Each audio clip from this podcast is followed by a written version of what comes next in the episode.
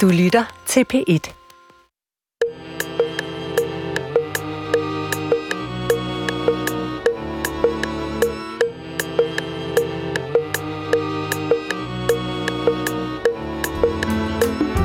Yeah, my head is aching. Yeah, my hands are cold. And I'm looking for the silver lining. Silver lining in the clouds. And I'm searching for, and I'm searching for no philosopher's stone. And it's a hard road. It's a hard road, Daddy. Oh.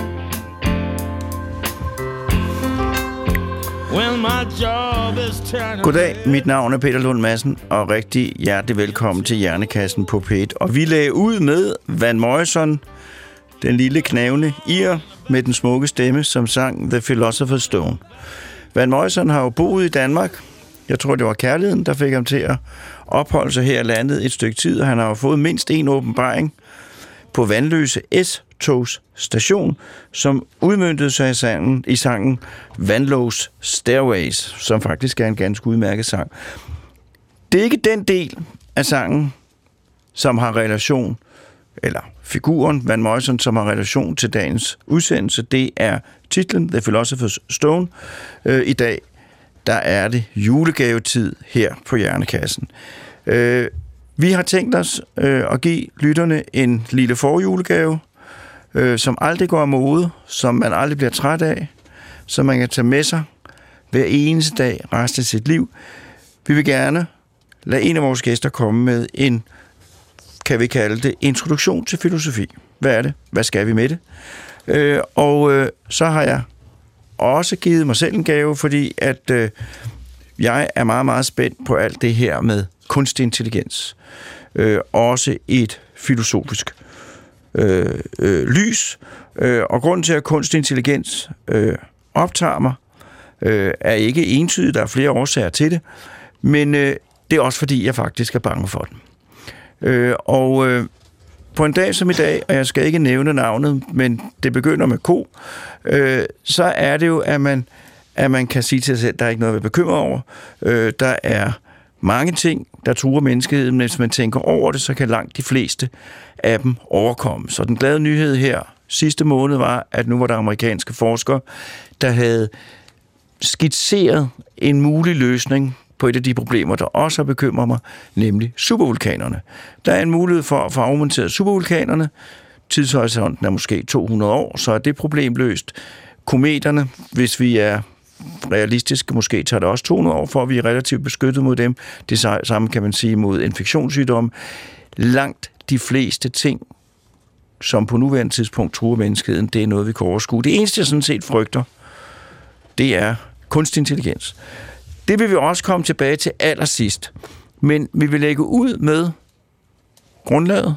Vi vil lægge ud med at tale generelt om filosofi. Øh, og jeg vil starte med at byde velkommen til mine to gæster, Benjamin Christensen og Jakob Busch. Velkommen til jer. Velkommen til lytterne. Velkommen til Hjernekassen på P1. Du lytter til Hjernekassen på P1 med Peter Lund Madsen. Og i dag der skal det handle om filosofi, og til allersidst også om øh, filosofi og kunstig intelligens. Og min første gæst, det er Benjamin Christensen, Ph.D., stipendiat, afdeling for filosofi og idéhistorie på Aarhus Universitet. Velkommen til dig. Og vi plejer altid her i Jernkassen, det vil jeg også gøre med dig, og spørge, kan du ikke fortælle lidt om dig selv? Jo, øh, jeg, øh, jeg er født og opvokset i Aarhus, blev født i 1990. Og jeg, øh, jeg er gift. En kvinde, der hedder Christina, og en søn, navn Kai. Øh, og jeg, jeg er, som du sagde, phd stipendiat ved at studere øh, filosofi på Aarhus Universitet. Og øh, der øh, beskæftiger jeg mig især med kompleksitet. Øh, jeg undersøger, hvad, hvad kompleksitet er for noget. Og alene der, så, så er det allerede meget filosofisk. Øh, men jeg vil, jeg vil starte hvad er filosofi? Er det et dumt sted at starte? Nej, jeg synes, det er et rigtig godt sted at starte. Øh, det, det er jo svært. Det kan være lidt svært at definere. Ikke? Altså, hvis man spørger en øh, biolog, hvad, hvad er biologi, og hvad beskæftiger man sig med, når, når, øh, når, man, øh, når, man, når man laver biologi, så er der sådan et rimelig ligefremt øh, svar, man kan få. Ikke? At jamen, det har noget at gøre med levende ting, og det har noget at gøre med at undersøge levende ting, og det kan være katte, eller det kan være træer, eller... Øh, det kan Spildevand. Være, det kan være spildevand. Det kan være alt, alt muligt. Ikke? Altså, det er ret håndgribeligt. Øh, og det, det kan virke lidt øh, svært at få fat på, når, når, når, det, øh, når det handler om filosofi. Men, øh, men jeg synes, et godt sted at starte, det er at sige, at det handler om at undersøge forudsætningerne for de ting, vi, øh, vi tror, vi ved. Og det handler om øh, begrebsafklaring. Det handler om at spørge ind til, hvad mener vi med de ting, vi siger? Så et par eksempler på det, det kunne være, hvis øh, nu sad vi lige her før og var lidt i tvivl omkring, hvad der var den rigtige øh, nedtælling til, at vi øh, skulle øh, gå i luften. Ikke? Altså, Ja. Så det kan for eksempel være et spørgsmål som, hvad er tid?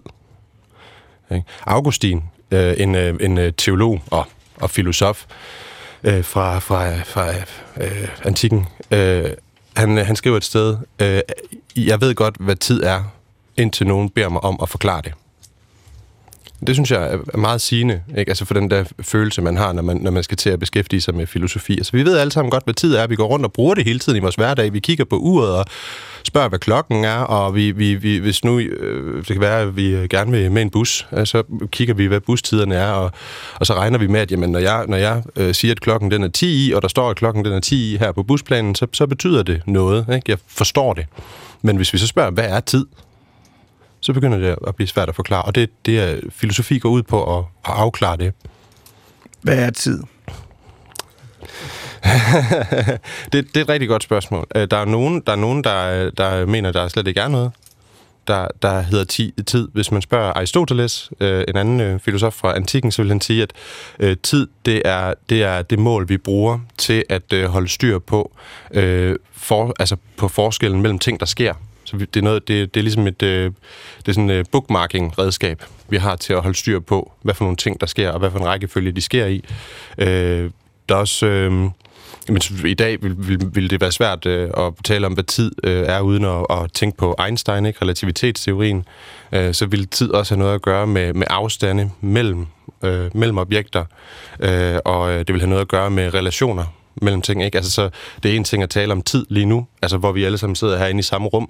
Øh, så hvis vi taler om tid, så, så er det rimelig håndgribeligt, hvad det er, vi mener. Men hvis vi taler om, øh, hvad sker der på hen ved solen lige nu, ikke? Så er der et eller andet, der ligner 8 minutters øh, forskel på, øh, altså på hvor, hvor, hvor lang tid, det- i forhold til, hvor lang tid det tager lyset og, og, og, og komme fra solen og herhen.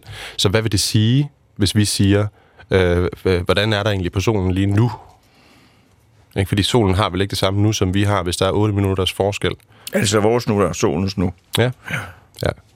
Okay, så det, der skete lige nu, tænker jeg, det var, at du stillede et spørgsmål. Hvad er tid? Og Så sagde du en hel masse om, hvad det ikke var. Ja, lige præcis. Og det er faktisk lige præcis det, filosofi går ud på. Altså, og det, jeg ved godt, det kan være lidt frustrerende, ikke? men det, man kan sige, det, det går ud på at øh, tage de ting, som, som vi, vi tager for givet i hverdagen. Ikke? Som for eksempel, vi tænker, vi ved, hvad tid er. Jeg, jeg tænker, jeg ved, hvad det vil sige at bevæge sig, når jeg skal op af sengen og hen for at, at få noget kaffe. Og øh, jeg tænker, jeg ved, hvad kærlighed er. Ikke? Når jeg nævner, du, du spørger, hvem jeg er. Noget af det første, jeg så tænker på, det, det er min kone og, og min søn. Altså kærlighed. Ikke?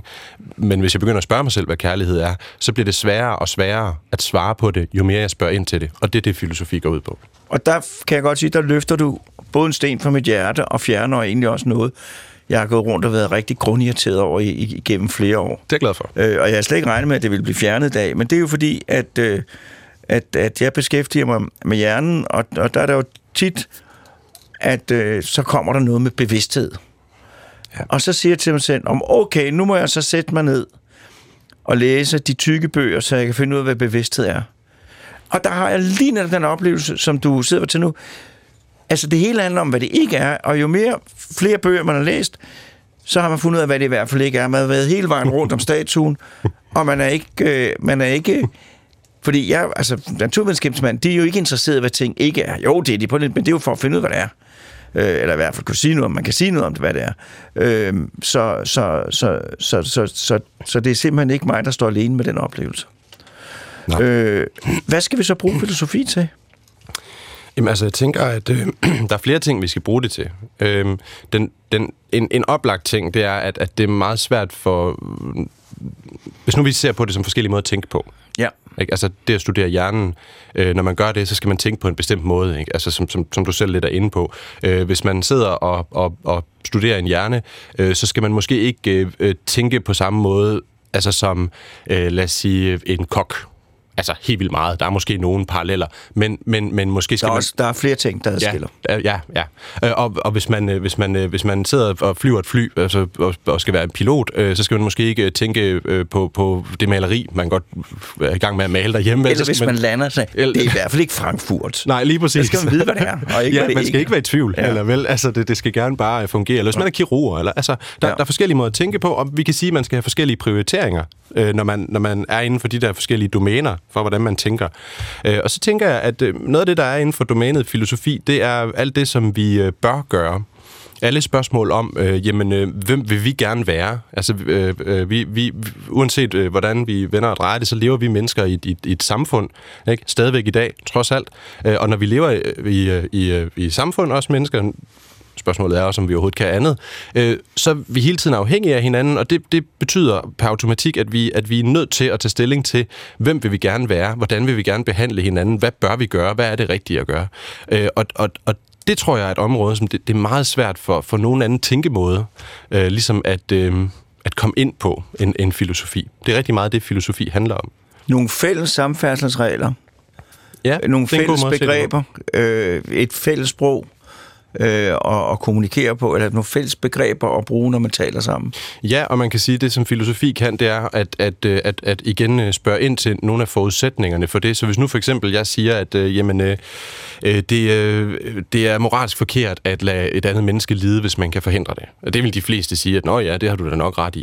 Ikke? Altså, der, det er ikke så mange, der vil, der vil, der vil sige nej til det.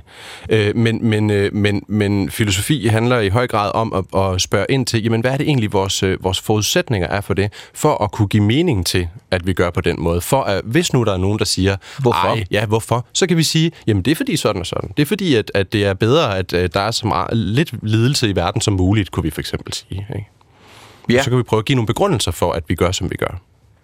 Fordi at det, der jo er det interessante, det er jo, at, at som du også siger lige nu, at vi går rundt og gør en masse ting, øh, og opfatter en masse ting, og jeg vil jo sige, det er fordi, at vores hjerne er skabt til at gøre de ting på den måde, og mhm. opfatte de ting på den måde. Øh, og der kan filosofien så sætte spørgsmålstegn ved de her vaneforestillinger, øh, som vi har. Der var en gæst herinde for nogle år siden, som fortalte om relativitetsteorien, mm. og han sagde, at øh, det er noget af det nemmeste at forstå. Det eneste, det kræver, det er bare, at man accepterer, at der ikke er noget, der kan rejse hurtigere end lyset. Ja. Hvis man forstår og accepterer det, så er det lige ud af landvejen. Men det kan vi næsten ikke forstå mm. og acceptere, fordi vores hjerne er ikke skabt til at acceptere. Den er skabt til at opfatte verden på en helt anden måde. Nej, præcis. Og jeg tænker, på den måde, så kan man også se, altså, at, at øh, altså, der er jo nogen, der, der øh, øh, forskellige folk, der i tidens løb har, har erklæret filosofien for død. Øh, men jeg synes, det du er inde på her, det, det, det, det viser øh, faktisk, at, at, øh, at det, det kan den ikke rigtigt. Ikke så længe vi øh, gør noget som helst os mennesker. Og det, og det inkluderer øh, ikke så længe vi, vi øh, beskæftiger os med sådan noget som videnskab. Øh, fordi vi, vi der vil altid, altså øh, der var, også, der var et tidspunkt øh, i historien, hvor, øh, hvor folk øh, ville anse det for det mest selvfølgelige, at, øh, at øh, jorden var universets centrum. Ikke? Det var jo en antagelse. Det var en måde, man levede på, ligesom du taler om nu, at man, vi, vi, vi har svært ved ligesom at, at, at ændre på, på den, den, den vaneforestilling, vi har om, øh, hvad det vil sige, at noget bevæger sig, og hvor hurtigt det kan bevæge sig. Det er fordi, vi, øh, som du siger, vi, vi selv, vi er, nogle, vi, vi er pattedyr. Ikke? Altså, vi, der er en bestemt hastighed, vi øh, kan bevæge os med, og det har rigtig meget at gøre med, hvordan, altså evolution, hvordan vi har udviklet os. Det er sådan cirka det, vi har skulle bruge. Det er det, vi har evolutionært har skulle prioritere for at, at kunne nogenlunde nå der fra A til B og kunne nå væk fra en tiger, hvis der kom sådan en nogenlunde øh, i skjul, eller hvad det nu måtte være. Ikke? Øh, og det samme kan man sige om, om, øh, om, om, om, øh, om alle mulige andre forestillinger, øh, som, øh, som vi måtte have. Ikke? Altså, men, men, men det, jeg prøver at sige her, det er, at filosofi, ligesom altid, øh, det er altid øh, automatisk en del af, at vi ændrer de forestillinger. Og det er jo kun os mennesker, der kan sætte os ned, kigge ud i luften, tænke abstrakt og blive klogere, udelukkende ved tankens hjælp. Jeg tror ikke, det sker i hunden. Jeg tror simpelthen ikke, at hunde sidder øh, og kigger ud i luften og kommer til nogen erkendelse. Altså, jeg godt lide... Andet end, at der er hundekiks eller andet. Ja, jeg, jeg ved det ikke, men jeg, jeg kan godt lide, at du siger abstrakt. Jeg, altså, jeg tror, der er noget rigtigt i det, du siger. Der, er en, øh, der var en, øh, en filosof og matematiker, øh, Alfred North Whitehead. Han, han, han øh, levede i øh, slut 19. århundrede, starten af det 20. århundrede. Øh, han, han, øh, han, øh, han skrev øh, i introduktionen til en af hans lærebøger om algebra, der skrev han, at øh, det, som var den helt afgørende forskel på mennesker og alle andre væsener, han kendte til, øh, det var algebra. Evnen til at kunne generalisere forestillinger. Det, det tror jeg, der er noget rigtigt i. Jeg tror også, der er noget rigtigt i. Øhm, det er et spørgsmål, må du meget gerne svare kort på. Hvis jeg nu skulle overbevise, øh, jeg skulle overbevise øh, den næste person, jeg møder, falder i snak med, at det var vigtigt, at vedkommende fik sådan en fornemmelse for et overblik over filosofi. Hvad skulle jeg så sige? Øh, så skulle du svare med øh, et øh, citat øh, af Platon, som øh, han øh, lægger i munden på hans lærermester Sokrates, fordi et uundersøgt liv ikke er værd at leve. Et. Uundersøgt liv ikke er værd at leve.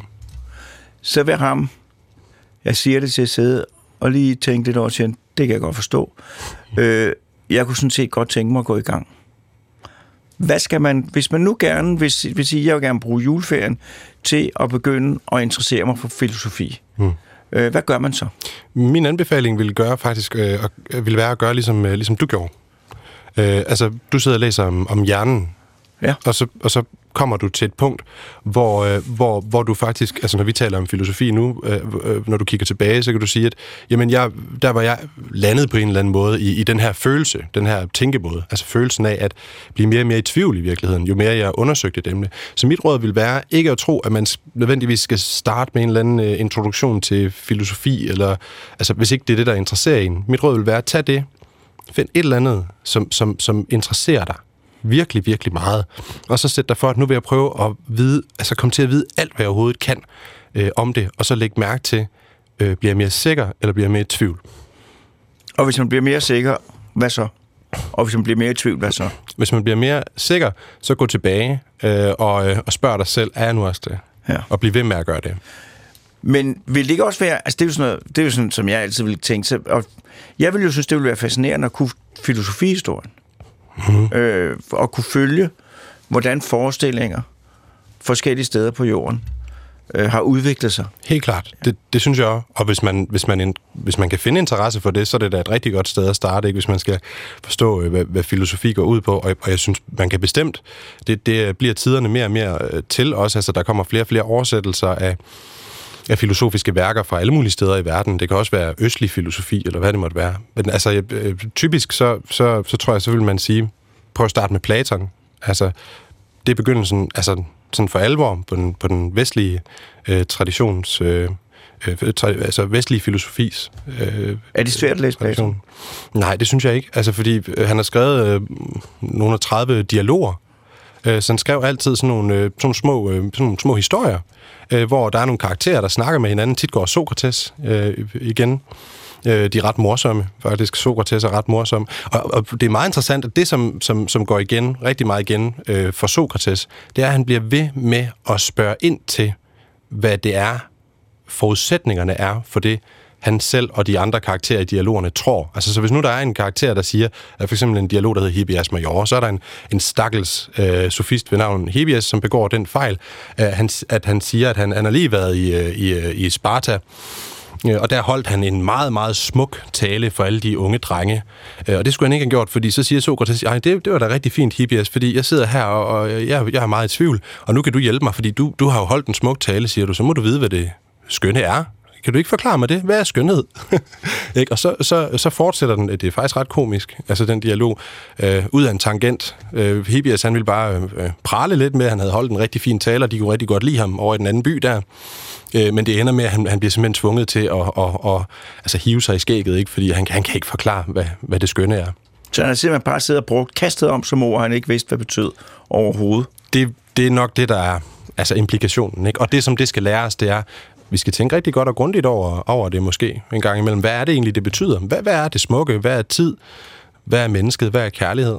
Hvad er hjernen? Hvad er bevidsthed? Hvad er forholdet mellem hjernen og bevidsthed? Og det skal man ikke tænke for meget over, for så bliver man tosset. Lige det sidste, vil jeg lige sige. Det er kun for, for, for trænet, eller, eller folk, som ikke går alt for meget op i det, for ellers er det et farligt område at bevæge sig ind på. øh, hvad det hedder, jamen altså, jeg, man kan også sige, at at, at hvis nu jeg, jeg tog, ville jo tage udgangspunkt i hjernen, så sige, en, en, en klar spejling af menneskehjernen vil jo være den samlede filosofi, som, som er blevet udtænkt, mens hjernen har været her. Det er jo en... Det kan jo kun blive en afspejling af, hvad hjernen er konstrueret til at opfatte. Ja, altså i en, i en vis udstrækning. Øhm, øh, lad mig prøve at svare med endnu en... Øh, der er endnu sådan en, en historie fra, fra Platons dialog der om Sokrates, som, som jeg synes er ret interessant i den sammenhæng. Øh, der er en dialog, der hedder Phaidon, Øh, den handler om, altså Sokrates han endte faktisk med at blive dømt til døden af, af athenæerne. Øh, øh, og det skriver øh, Platon også om. Øh, han skriver både om retssagen, der, der ender med, der fører til det, og, og så er der så den her dialog, øh, Fighteren, som foregår i fængslet øh, på den dag, hvor, hvor Sokrates skal drikke øh, øh, giften. Han skal drikke noget gift selv, øh, for at øh, eksekvere øh, øh, dødstraffen. Øhm, og så, så har han en samtale med sine venner, på den her sidste dag. Og der, der fortæller han, at han var svært øh, øh, fascineret af en, øh, sådan en øh, filosofibog, han opdagede, da han var ung, som handler om øh, naturen, og handler om, øh, hvad alting er. Øh, og øh, det, som frustrerede ham ved, ved, ved den her bog, da han havde læst den, det var, at, at det, øh, det, der var blevet forklaret, det var, hvad tingene bestod af. Det var ikke, hvorfor. Så han, han, han prøver at lave en sammenligning. Han siger, det, det som, øh, hvis, hvis alting var øh, bare var det, det bestod af, ligesom i den her bog, øh, så skulle vi forklare det, at jeg sidder i den her fængselscelle med, at jeg har muskler og sener og knogler. Punktum. Men hvad med Sokrates' valg? Hvad med den, han er? Han har gået rundt og stillet en masse spørgsmål, ikke kun til Hippias, generet en masse mennesker, øh, ved at, at gøre dem lidt for bevidste om, måske, øh, øh hvor lidt de i virkeligheden ved. Og så er han blevet dømt til døden. Ikke? Det, det, øh, altså så, jeg tror, det er ikke, jeg er faktisk ikke uenig øh, i, at, at, øh, at der, er ikke, altså, der er ikke nogen vej udenom, hvis vi skal forklare, hvad bevidsthed er i dag. Altså, så er der ikke nogen vej udenom, at vi, vi er nødt til at forholde os til, til menneskehjernen. I hvert fald, hvis vi skal forklare, hvad menneskelig bevidsthed er. Øhm, øh, men men jeg, jeg anser det for et, øh, et åbent spørgsmål, om, om den ene reducerer til den anden, eller om der for eksempel er et synergisk forhold imellem øh, sådan noget som, øh, øh, hvad hjernen, vores hjerne er, og så øh, lad os sige for eksempel relationerne imellem os mennesker. Øh, lad os tage et eksempel. Hvad med øh, øh, smartphones og, og øh, sociale medier og alt sådan noget, ikke? Det er jo menneskehjerner, der interagerer med de ting. Men øh, jeg, jeg, jeg tør godt øh, smide den her øh, påstand op i luften, ikke? at hvis vi bliver ved med at øh, have sociale medier og teknologier som smartphones og sådan noget, lad os sige, de næste 100 år, 200 år, og udvikle på dem, så vil det øh, påvirke tilbage. Der vil være et feedback, så det vil påvirke, hvordan vores hjerner udvikler sig. Så jeg tror, at de to ting, de, øh, de er gensidigt øh, det, er de, det er de under alle omstændigheder, men også morgen, jeg var over at besøge en meget berømt hjerneforsker over i New York, som jo sagde, at, øh, øh, at den store fejl, alle begik, når de skulle prøve at forstå hjernen, det var jo, at de brugte hjerneskabte, hjerneskabte begreber øh, for at beskrive, hvad der foregår i hjernen. Og der kan filosofien jo øh, være en stor hjælp til os til at være med til at stille de rigtige spørgsmål. Men, men det som, nu må du mm. sige, fordi det er noget, jeg går rundt og siger ude i byen, og nu må du sige, om, om, om det er noget, jeg skal holde op med at gå rundt og sige ude i byen. Øh, fordi at man kan jo stille spørgsmålet, øh, skabte Gud hjernen, eller var det hjernen, der skabte Gud? Øh, og, øh, og det, der sådan set er konklusion på det spørgsmål, når jeg stiller det, det er, det kan man aldrig komme til at svare på, fordi at ligegyldigt hvor kloge vi mennesker bliver, så vil der altid være en, en absolut grænse for, hvad vi kan forstå. Vi ved ikke, hvor den ligger, men den er der. Øh, og alt det, der ligger uden for vores potentielle fatteevne, med alle de instrumenter, vi måtte være i stand til at opfinde, det er jo metafysik. Ja, den er hård, sådan en mandag morgen, men, men, men, men mm. er det rigtigt eller forkert? Okay, altså jeg vil sige, øh, jeg synes godt, du kan blive ved med at gå rundt og sige det ude i byen. Øh, metafysik, det er kontroversielt i sig selv, hvad det går ud på. Øh, nu kommer filosofen i gang. Ja. ja. Øhm, altså, øh, øh, altså jeg, jeg, jeg er sådan set enig, helt enig i det her med, at der, der, er en, der må være en eller anden grænse for, for vores fatteevne, ellers så vil vi jo fatte alt, og det ved vi, at vi ikke gør. Det ved vi jo ikke principielt, at vi ikke gør. Ej, nu bliver jeg filosofisk, jeg, ikke? Jeg tænker, at vi, vi, principielt, øh, vi principielt ved det, fordi vi er finite væsener, ikke? Altså, hvis vi, hvis, vi, hvis vi vidste alt, øh, så vil vi ikke have nogen problemer med at, at fatte øh, det med relativitetsteorien, altså købt. intuitivt, for eksempel. Ikke? Øh, så, så det tænker jeg, det kan vi godt tage som et udgangspunkt. Faktisk så er en af de ting, som Sokrates er kendt for, det, det, er, det er udtrykket, jeg ved kun, at jeg intet ved. Ja. Så det, det er egentlig et godt udgangspunkt for øh, al, al menneskelig tænkning, øh, vil jeg sige. Øhm, og, og hvad angår metafysik, øh, den, den vil jeg også godt købe. Altså jeg vil sige, øhm, øhm, jeg tror øh, for mig at se, så det metafysik handler om, det er, at, øh, det er så også at prøve at give øh, et så godt øh, billede på helheden, som vi kan. Med bevidstheden om, at altså altid, om at øh, det kan ikke være det helt rigtige. Så vi kan prøve at justere lidt på det hele tiden. Det er ligesom sådan en, øh, jeg tænker på det ligesom sådan en sudoku eller en kryds og tværs, hvor, hvor vi godt ved, at jamen, vi har ikke, vi har ikke hele øh, vi har ikke hele spillet foran os. Vi kan kun have et lille område af gangen, ikke? Og så, så må vi ligesom prøve at få det til skift mellem de forskellige områder af den kryds og tværs, og så må vi få det til at, at gå nogenlunde så godt op, som, som, som vi kan. Ja, og det er jo derfor, jeg så godt kan lide naturvidenskab, fordi det er jo en del af, af, arbejdsprocessen. Mm. Øh, at det er jo ikke, det er jo ikke sandheden, det er, det, er en, det er en lang rejse mod sandheden. Gennem fejltagelser, mod højere oplysning. Benjamin, vi kunne blive ved. Øh, øh, og hvis der var et lejrbål, så kunne vi sidde rigtig længe nu. Men det er der ikke, og det er mandag, der er en lang uge, der ligger foran os. Øh, vi kommer til at tale sammen lidt senere. Men tak indtil videre.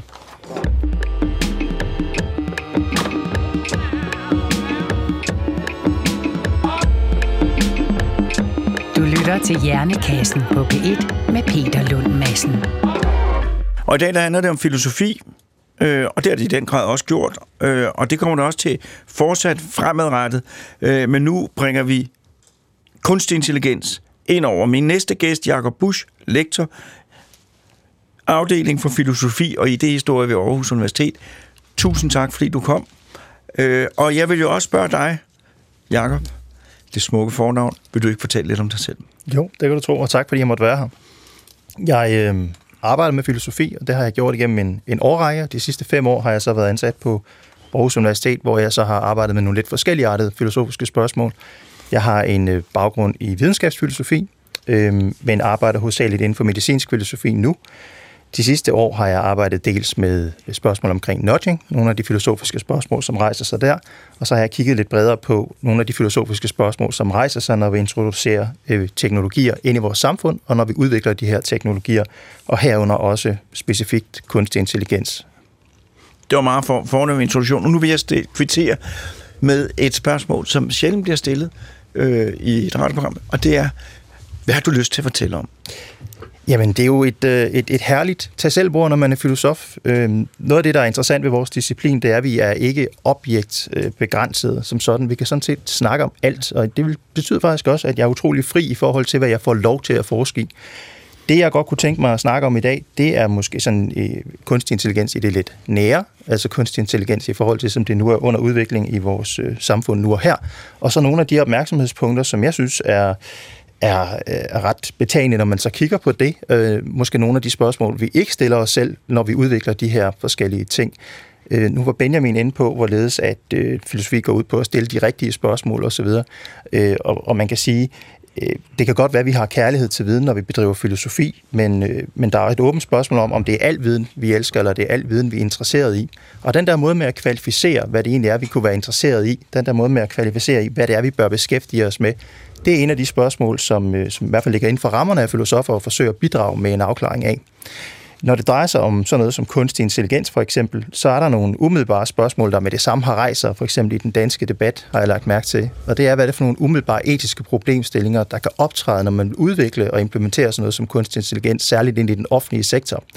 Men det er alle sammen nogle, øh, nogle operationaliserede problemstillinger, kan man sige. Det er nemlig noget om, hvad det er for nogle konkrete problemstillinger, der med det samme melder sig, når man for eksempel ønsker at udvikle algoritmer og bruge den slags som eksisterende beslutningsværktøjer ind i sådan noget som sundhed. Kan du give et eksempel? Ja, øh, hvis man for eksempel gerne vil lave en, øh, noget retningsanvisende på, hvorledes at man skal øh, behandle patienter, når de træder ind i en behandlers øh, kontor, så kan man bruge en masse af den generelle data, der ligger på patienter af bestemte typer, for at sige noget om, hvordan deres forventede sygdomsforløb vil være. Og med den type af information til rådighed, så kan en behandler så være, komme med nogle forskellige bud på, hvordan vi bør agere øh, i forhold til den bestemte patient, der nu står for en vedkommende. Og på den måde, øh, jo mere data man tillader ind i systemer, der så kan hjælpe en med at assistere ind i beslutninger, øh, desto mere statistisk assisteret bliver ens beslutningstagen, øh, og forhåbentlig på den lange bane for, kommer vi til at træffe en masse rigtige beslutninger. Så det vil sige, hvis jeg som læge på et moderne hospital havde en masse oplysninger om dig, mm-hmm. så ko- kommer du ind, og du, øh, ja nej, jeg skal ikke give dig nogen symptomer, du kommer ind med et bestemt symptom, så går du ned i journalen og, og henter oplysninger om, hvad du tidligere har haft, og hvad er dine, øh, dine tal, øh, det er nok mest sandsynligt, det er den vej, så, så træffer systemet en masse beslutninger for mig. Ja, altså, jeg tror faktisk, at ambitionerne er lidt, øh, går lidt ud over det her, fordi at hvis vi, hvis vi kigger ud i, øh, i lande, som vi i øvrigt sammenligner os med, for eksempel USA, så hele den her udvikling af det såkaldt personlige medicinsemne, det går ud på, at jo mere typer af data, vi faktisk skal indsamle på personer, det er også både som socioøkonomisk data, noget omkring øh, almindelig adfærd osv., desto mere typer af, af information af den slags, desto mere præcise kan vi blive i forhold til vores forudsigelser omkring, hvad for nogle typer af forløb øh, enkelte individer så vil stå overfor. Øhm, og det betyder selvfølgelig, at der er en, allerede en afvejning her af, hvor meget data vil man tillade ind i de her systemer, en afvejning af, øh, jo mere data desto forventeligt mere præcise og pålidelige vil de her systemer være, versus nogle hensyn til sådan noget som datasikkerhed, data, øh, privathed omkring data osv. Øh, men det er sammen nogle sådan ret ligefremme etiske dilemmaer. Men de spørgsmål, jeg ikke hører adresseret ind i de her debatter, det er i højere grad om, hvordan vil vores samfund se ud øh, om 50 år, hvis vi understøtter de her teknologiske udviklinger. Og er det et type af samfund, som vi så ønsker for os selv? Og det synes jeg er meget interessant, fordi vi i øjeblikket står over for øh, de konkrete udfordringer omkring det at udvikle de her teknologier. Vi står for nogle konkrete etiske problemstillinger, men i det overvejer vi ikke, hvad det er for et samfund, vi får og gerne vil have øh, mange år fra nu.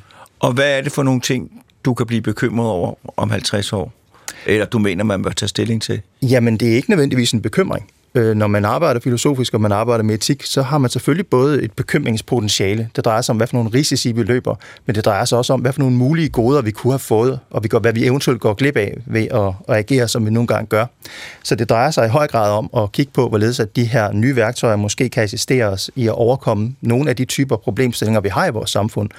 Øh, og, og der kan man jo ikke lade være med at måske kigge på, på nogle af de store problemer på den helt store klinge, øh, social ulighed og andet, som egentlig ligger derude, hvor at man måske, hvis man gør tingene rigtigt fra starten, kan udarbejde nogle arkitekturer, som rent faktisk kan afhjælpe nogle af de store problemstillinger, uden at det nødvendigvis er noget, vi, vi tænker ind. Så er der så også nogle bekymringer, jeg kunne have, øh, og det drejer sig hovedsageligt om, om de bekymringer, der optræder, når vi tænker de her systemer ind som løsninger på vores problemer omkring den forudsete ældrebyrde, som man siger derude. Øh, jeg har så hørt det i talesat som den grå tsunami, i stedet for ældrebyrden her for nyligt. Øh, det lyder endnu farligere, ikke sandt, når vi taler de her katastrofescenarier. Øh, og tankegangen her, det er simpelthen, at hvis vi blot investerer tungt i teknologier, eventuelt også inden for kunstig intelligens, så vil vi være i stand til at imødekomme de problemstillinger, vi står overfor. Men alt imens vi overhovedet ikke tænker i retning af nogle af de store spørgsmål, de store filosofiske spørgsmål, nemlig, hvad er det gode liv? Hvad vil det sige at leve et godt menneskeliv? Og er vi egentlig interesseret i at lave en arkitektur, som understøtter folk på den bestemte måde, som den understøttelse nogle gange vil se ud, hvis vi laver det her, øh, for, for de sidste 10-15 leveår af vores liv. For det er jo imod væk øh, alle os, der sidder i det her lokale, der er den grå tsunami, hvis vi nu bare tænker 30 år eller, frem. Ikke? Eller bliver til den grå tsunami. Ja, ja. ja.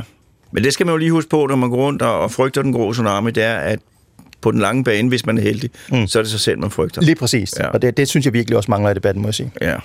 Men, øh, men, men kan du give nogle eksempler på, hvordan kunstig intelligens helt konkret kunne have en, en, en indflydelse på, hvordan, den, hvordan ældre ældre situationen ændrede sig?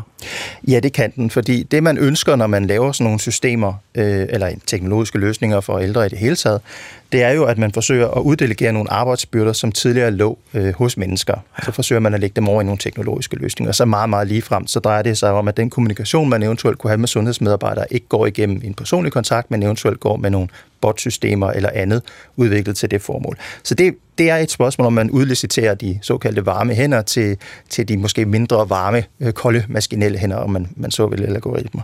Øh, I øjeblikket, der hvor vi ser, at, øh, at mulige løsningsimplementeringer af, eller implementeringer af med, med et sigte i forhold til at løse nogle af de problematikker, vi står for nu. Øh, ude i sundhedssektoren for eksempel, så drejer det sig i høj grad om sådan noget som at analysere på sygdomssymptomer osv. Altså ting, vi et, et eller andet sted umiddelbart ikke kunne have noget øh, imod og man kan også spørge sig selv om, hvor meget kunstig intelligens er der der. Det ligner i højere grad avanceret øh, statistisk analyse. Men hvis vi så ser det i andre steder, hvor vi ser det øh, indarbejdet i forhold til socialsektoren, når vi kigger på, hvordan man eventuelt kan bruge det her ud i jobcentrene, så rejser det nogle andre typer af etiske problemstillinger, nemlig hvordan vi rubricerer øh, mennesker ud fra deres øh, sociale profiler, og hvad for nogle typer af, af handlinger, der så skal tages på Og baggrund af, hvad de har man- de profiler. kategorisere som det gode liv. Det vil ja. der jo også ligge i det, øh, hvis, hvis man, hvis man øh, meget hurtigt skal intervenere for Det- at påvirke livsbaner, for eksempel. Det er der jo ikke nogen tvivl om, at vi i øjeblikket, den måde, vi tænker de her systemer på, det er ved, at de assisterer i forhold til umiddelbar problemløsning. Øh, Der, hvor jeg måske synes, der mangler noget sådan i den overordnede debat, det er et spørgsmål om, hvor det er, vi gerne vil hen i, i, i, i, i, det, jeg skal sige, i det større, i forhold til, hvad for et samfund det er, vi gerne vil bygge op, hvordan det er, at de her teknologier øh, skal implementeres, men også hvor. Hvad er det for nogle typer opgaver, de skal have? For i øjeblikket, der er det et, øh, et, et udviklerens mekka. Man kan sige, hvis det lykkes for folk at, at være i stand til at lave øh, leveringsdygtige systemer, så er der jo heller ikke de store begrænsninger på, hvor de kan implementeres. Men det er jo klart, at hvis man implementerer uden begrænsning, eller hvis man implementerer uden retning, jamen så får man selvfølgelig også nogle, øh, nogle samlede produkter i forhold til, hvordan vores samfund ser ud, som ikke nødvendigvis har været nogens intention. Det er en hovedløs udvikling. Og der har vi den helt traditionelle udfordring, man altid har med videnskab. Det er netop, at videnskab er øh, vanvittigt interesseret i at, at skabe viden, og det, og det, det er dens det er dens es- es- essens, altså det er dens øh, eksistensgrundlag, men der er ikke nogen nødvendig retning. Øh, eller, han har i hvert fald tidligere været stolt af, at der ikke var en politisk retning. Det er så et spørgsmål om, der er det i øjeblikket i Danmark for eksempel, om der er en politisk retning på videnskab eller ej, og hvordan det i øvrigt bliver i tale sat, ikke? Så er der også noget med noget nudging. Ja, jeg har tidligere arbejdet lidt med nudging, og det tager udgangspunkt i nogle bestemte antagelser om, hvad, hvad hjernen er for en størrelse, eller hvad vi er for nogen øh, som, som handlingsindivider. Øh, Notting tager udgangspunkt i sådan nogle populære psykologiske teorier om, at vi mennesker er nogle komplekse størrelser, som dels består af, øh, øh, af at have, en evne i at kunne træffe hurtige, halvautomatiske øh, beslutninger på baggrund af den information, vi bliver præsenteret for, og så på den anden side også kunne sætte fart ned og reflektere, som er det, vi gør, når vi laver filosofi. Så, så nudging er noget, der går ind og arbejder med det her. Ja, nudging er tanken om, at vi kan, vi, kan vi kan orkestrere vores omgivelser, vi kan lave arkitektur, således at vi fremmer sandsynligheden for, at vi træffer nogle bestemte typer af valg, under antagelsen af, at de valg faktisk er for vores eget bedste. Så hvis Ja. jeg forsøger at nudge dig, så er det et spørgsmål om at stille vandet lidt tættere på dig end kaffen, fordi så er der sandsynligheden for, at du rækker ud efter vandet måske lidt højere, når du rækker ud efter kaffen, hvis du i øvrigt var dehydreret, og jeg vidste, at du havde lidt problemer med at sove om aftenen. Ikke? Ja. Ja, der kan jeg, kunne jeg en lang historie om, hvordan vi anvendte nudging i studenterløjemæssigt formål, men det har vi ikke tid til i dag. Øh, og hvordan, hvordan kan man bruge nudging? Jamen, altså nudging bliver interessant for mig, fordi at det jo rejser nogle helt interessante øh, centrale spørgsmål om, hvad vi er for nogle mennesker, men også hvordan vi bliver set på som mennesker politisk set.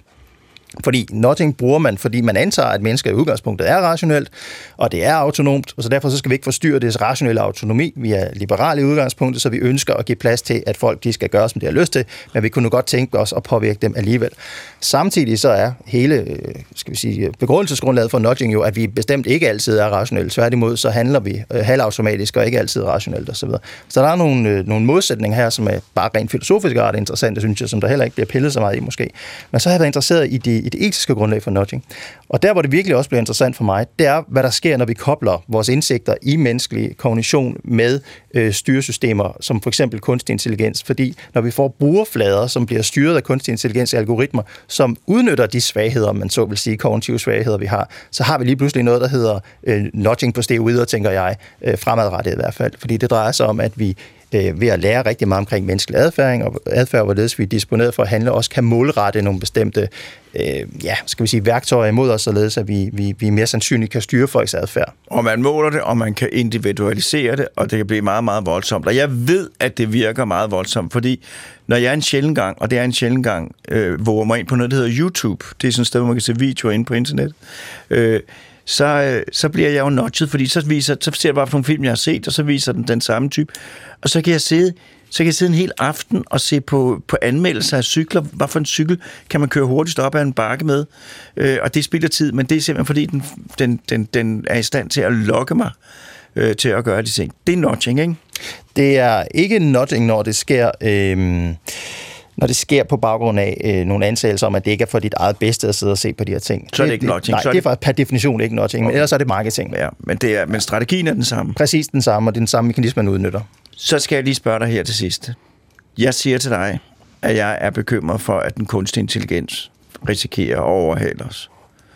Ser er du også bekymret for det, eller ser du med, med, med ro på fremtiden?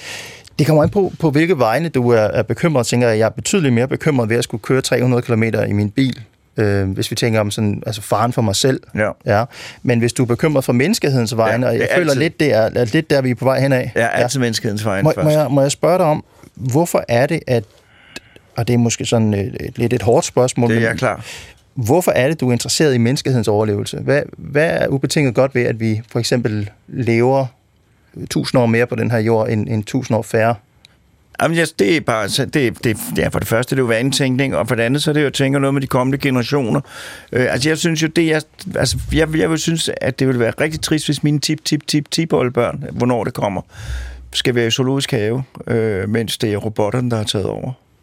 Øh, og, og, og, og, og, og, hvis jeg havde været abe, nej, så havde jeg ikke tænkt det.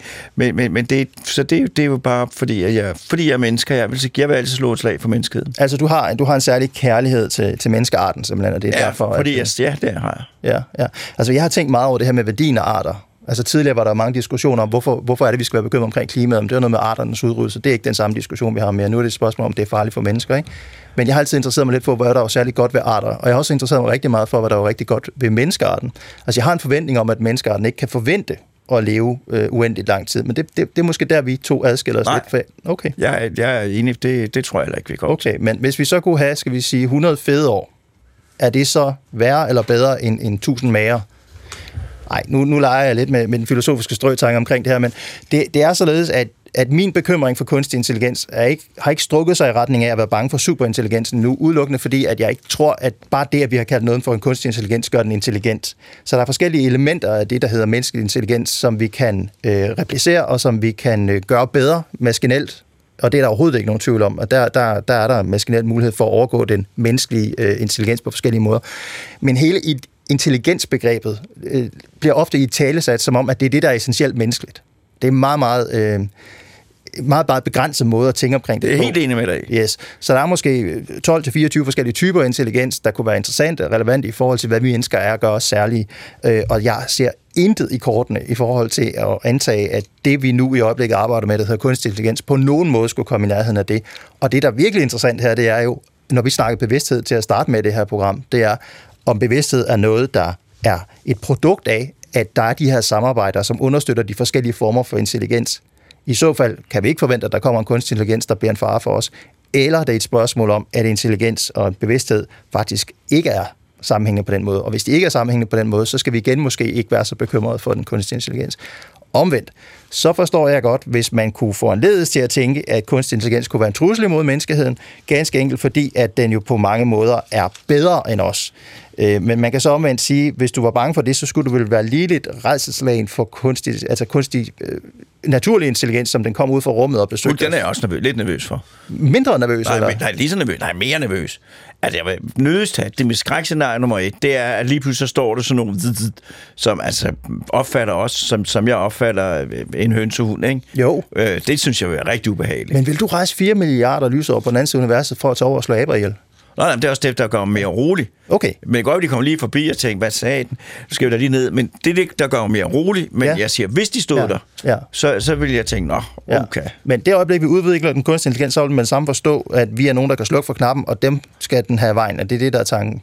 Ja, eller også ville de kunne finde mere snede måde at gøre det på, men altså, det er i hvert fald sådan, Ja. ja. jeg plejer at sige, øh, øh, jeg plejer at sige, at det er ikke tilfældigt, at det er også mennesker, der får lov til at forlade zoologisk have om aftenen, når det lukker. Mm. Og det privilegium, det er det, vi mister, hvis der kommer en, en eller anden form for intelligens, som med en bevidsthed, som, som kan noget, som vi ikke kan. Ja, og du er ikke bange for det scenarie, der hedder, at vi bruger de elementer af den kunstige intelligens til at forbedre vores egen intelligens, så den bliver væsentligt Hvis ikke vi kan styre den med- proces, så vil jeg være fuldstændig interesseret. Det er interessant. Så om 50 år, når vi så har gjort det, og vi så har nogle, øh, nogle supermennesker, der er på den anden side, de vil kigge tilbage på os som de her typer af aber. Har de ikke mistet noget af den identitet, som du er bange for at miste her? Eller? Jo, jo, men det, det vi, vi har jo også... Jo, men det, men det, det vil jeg godt kunne tage med. Vi har jo også... Øh, der er jo også mistet, altså i forhold til en stenaldermand, har, der har vi jo også mistet en masse, masse identitet. Ja. Vores evne til at bevæge sig i naturen, samhørighedsfølelse. Ja. Øh, som vi jo også har mistet. Men de her øh, posthumane væsener, som kigger tilbage på os, som de her såkaldte aber i zoologisk have, Ja. Så siger du, det var, det var, prøv at tænke, at de uden nogen computerassistance opfandt computeren. Det var noget alligevel godt gået, for de tænkte. Måske. Ja, ja, ja. Men du tænker ikke, at vi har mistet hum, altså menneskeheden på det tidspunkt? Ej, så har vi forbedret den. Men det er jo en smag. Det er interessant. Ja. Ja, det er Men nu er tiden, altså, vi skal til Mars, så, så, men altså, I må komme igen en anden gang. Ja. Øh, jeg vil sige tusind tak, begge to, fordi I kom. Øh, og så er det en tur til en tid. Nej, så er det tid til en tur til Mars. This is Major Tom to ground control. I'm stepping through the door. And I'm to step off the limb. It's one small step for man, one giant leap for mankind. Oh, that looks beautiful from here, Neil. It has a stark beauty all its own. Is there life on Mars?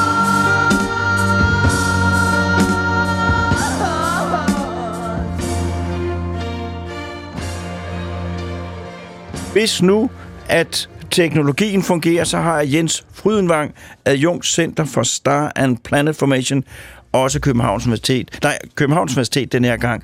Øh, på linjen. Er du der, Jens? Det er jeg. Ej, skønt. Øh, vi sidder jo her øh, i, øh, i København, og mit første spørgsmål, det er jo, det er jo et stykke tid siden, vi har, vi har været i kontakt med jer Mars-forskere. Øh, så jeg vil ikke spørge, hvordan, hvordan står det til på Mars lige nu med alle jeres projekter? Jamen, det går godt. Øh, heldigvis da. Øh, at øh, begge, begge, begge roverne øh, fra, fra NASA, de, de har det godt, og især vores Perseverance rover, som landede her tidligere på året, den, øh, den kører også stadig øh, for, for fuld kraft. Så jeg har to Øh. køretøjer på Mars, et nyt og et gammelt. Ja, det er korrekt. NASA har, så har kineserne, de har også en, der, der kører rundt op stadigvæk også. Og, øh, og hvad, hvad har I tænkt jer at, at bruge de, de øh, fartøjer til i den nærmeste fremtid, og hvad er det for nogle overvejelser, I gør jer? Jamen for Perseverance roveren, der er vi ved at øh, ja, stille og roligt og, og, og lukke vores, vores første, øh, første kampagne øh, ned. Øh, vi er i gang med at skulle foretage øh, nogle af de sidste prøveudtagninger. Øh, der kommer nok en til, øh, men ellers så, øh, så, er vi, så er vi så at sige ved at være, være færdige med at undersøge øh, kratergulvet. Så vi landede i Jezero-krateret, øh, og det vi har været i gang med at undersøge nu, det er, hvordan at, øh, at bunden af krateret, øh, hvad den består af, øh, øh, og, og hvad hedder det, den, den sådan, sådan opbygning. Øh, og når vi er færdige med det, så skal vi over mod det, øh, det delta, som vi kan se, der er inde i krateret også. Så vi, vi er ved at, sådan at, igen at udtage de sidste prøver med, med Perseverance roveren, og så har vi sendt vores helikopter, som også stadigvæk er, er, er i fuld vi gør, øh, den har vi sendt lidt i forvejen øh, op mod, hvor vi skal, for når vi sådan for alvor begynder at køre hurtigt med Perseverance roveren, så kan den ikke helt følge med, så derfor så skal den have et lille forspring. Godt. Og har I, har I fundet noget, der har gjort jer klogere på, om der, om der er tegn på, at der har været liv på Mars? Ikke så meget fra, fra, fra kratergulvet. Øh, det er sådan virkelig noget, vi håber på, når vi kommer over til, til deltaget. Så det, der har været vigtigt fra, fra, fra, fra kratergulvet, så at sige, det er at, øh, og, og, og forhåbentlig er det noget, som vi kan bruge til ikke mindst at datere, øh, hvor langt det er, så, så sådan at sætte, sætte kontekst på, øh, på nogle af de målinger, vi får, øh, vi får sidenhen. Øh, så selvfølgelig, så når vi lander der, hvor vi gjorde, jamen, så, så, så havde vi en unik mulighed for at, at virkelig at kunne undersøge det. Øh, så det er sådan, skal vi sige, sige baggrunden for, for de øh, senere målinger, som vi gerne vil, så, eller senere prøver, som vi håber at få, hvor der, hvor der nok er større sandsynlighed for, at der kan være, være spor efter liv øh, i dem. Så, så hvor, hvor, hvis man skal sidde her med tilbageholdt åndedræt, hvor lang tid går der før, at, at man som, som almindelig dansk jordborger øh, kan forvente, at der kommer så ikke, ikke et endeligt svar, men, men, men, men, men noget, der peger i en retning? Jamen igen, det er, jo, det er jo der, hvor det kommer meget an på, hvad, hvad, hvad vi finder. Vi, vi er en, en opdagelsesdreven øh, dreven mission. Øh, hvis det er, som man vi måske regner med, at, at de spor af liv, der kunne være på Mars, det nok er helt nede på, på, på bakterier og mikrobestørrelse, øh, så skal vi måske helt have, have prøverne tilbage til jorden, før vi for alvor kan, kan, kan sige noget endeligt om, om der har været liv på Mars. Og så snakker vi hen i, øh, i start øh, 30'erne. Øh, hvis det, livet har haft bedre vilkår, hvis det har kunnet udvikle sig mere, jamen så er det måske også kunne udvikle noget, som, som har en, en størrelse, som, som vi med, med større sikkerhed kan sige, selv med, med, med roveren og de instrumenter, som vi har, de kameraer og så videre, som, som vi har der, øh, sige, det her, det kan næsten kun være, være et andet liv. Øh, men så igen, så skal vi nok hen til, øh, til øh, det, det, til det deltagerlejringer, som der ikke har der, eller hen til der, hvor vi, uh, vi tror, at, uh, at bredden på, uh, på den sø, der engang har været i Jezero-krater, den har været. Og der går nok også nogle, et, et års tid, eller, eller to, før, før vi når helt derhen. Så sådan en, en to til otte års tid, men det er jo, det er jo ingen tid i, i, den, i, den, øh, i, den store, i den store sammenhæng. Så har I, kan jeg forstå, et luksusproblem. Ja, øh, altså vi, vi, vi har, hvad skal vi sige, det, det er nok især, især med, med Curiosity roveren, hvor vi... Det er den gamle, det er den gamle rover. Det, det er den gamle rover, som stadigvæk gør det, gør det fantastisk godt, og virkelig er i, i, i på mange måder er, er der, hvor vi gerne vil være med, med den mission. Øhm, det tog lidt længere tid at komme derhen, ikke mindst fordi vi lavede en masse opdagelser undervejs. Øh, men, men nu er vi sådan virkelig i, i, i smørhullet, af, af, af, hvor vi gerne vil være, og der hvor vi gerne vil, vil, uh, vil, vil bruge en masse tid på at analysere en masse ting. Så der sidder vi virkelig med, jeg ved ikke om det, er, det er et luksusproblem, men det er også sådan lidt en anerkendelse af, at sådan nogle, sådan nogle robotter her, de varer jo ikke for evigt. Øh, så, så det er hele tiden en afvejning af, øh, om vi nu skal skal bruge længere tid et sted for at undersøge det her, eller om vi skal sørge for at komme videre, sådan så vi har længere tid til at undersøge noget, der er længere oppe. Øh, så sådan lidt øh, fugle i hånden versus fugle på taget. Men, men, men det, er, det er en svær afvejning, når, øh, når, vi, når vi har, har robotter, som, øh, som allerede har levet et godt stykke længere end, øh, end, end, end det, som de egentlig var beregnet til. stadigvæk er, er i fuld vi men, men som vi jo godt ved ikke, ikke holder for evigt. Øh, så, så det er noget af det, som især på, på, på for Curiosity-missionen, der, der har det præget lidt af, af diskussionen, at vi stod for en, for en ret der, sådan, sådan større, om vi nu skulle bruge, bruge øh, ekstra meget tid her, eller om vi skulle sørge for at komme, komme videre. Øh, jeg tror, vi endte et, et godt sted med, en, med et godt øh, sådan nogenlunde kompromis med at og, og, og, og sørge for, at vi fik nogle, nogle essentielle målinger der, hvor vi var, og så, så skal vi sørge for at komme videre. For, for at komme, komme endnu højere op af det, det høje bjerg, som, som vi kravler op af med det. Øhm. Så vil jeg spørge dig, jeg, jeg går jo nogle gange ind på, på, på det der net, og der kan man jo, der kan man jo høre lydoptagelser fra Mars. Ja. Øh, og det lyder jo ganske voldsomt. Ja, øh, det er på, på Supercam-instrumentet, som, som også det, som, som jeg, jeg selv sidder en del af. Der, der har vi et, øh, en, øh, en mikrofon med. Og hvis jeg tog op på Mars og tog rumdragten af, så det der ene sekund, inden jeg døde, eller hvor langt så, vil jeg så høre det der? Det vil du, ja. Og hvor det, kommer det fra? Det er vinden, som, uh, som vi hører, eller det vil sige, det er sådan en kombination af, at uh, der er taget en, en, forskellige målinger nu. Uh, både man kan høre, hvordan hvor, ja, hvor frygteligt det et eller andet sted lyder, når, når roveren kører hen over, hen over klipperne. Det er jo i bund og grund uh, metalhjul, der kører hen over sten, så det, det knirker og knager noget. Uh, men det mest fascinerende, det er, det er vinden øh, at, at vi, vi for første gang kan, kan høre øh, den vind, som, som ja, hvis man sad deroppe og, og, og lyttede og nød solnedgangen, så, så vil du kunne, uh, kunne høre den, uh, den brise. Jeg kan kun anbefale lytterne at gå ind og, og, og, og høre, hvordan det lyder på Mars. Øh, ja. og, og jeg er glad for, at jeg ikke bor deroppe, fordi jeg synes, det lyder uhyggeligt. øh, ja, det, Jens, det er anderledes lyd end på jorden. Ja, det er det i hvert fald. Øh, øh, Jens, jeg bliver nødt til, vi bliver nødt til at stoppe, fordi tiden går, øh, og, og, og vi har filosofer i studiet, så vi skal ikke øh, forholde os lidt til tid øh, i dag. Men jeg håber, du vil komme med en anden gang. Det kan du tro. Og pas godt på Mars så længe. Det skal jeg gøre.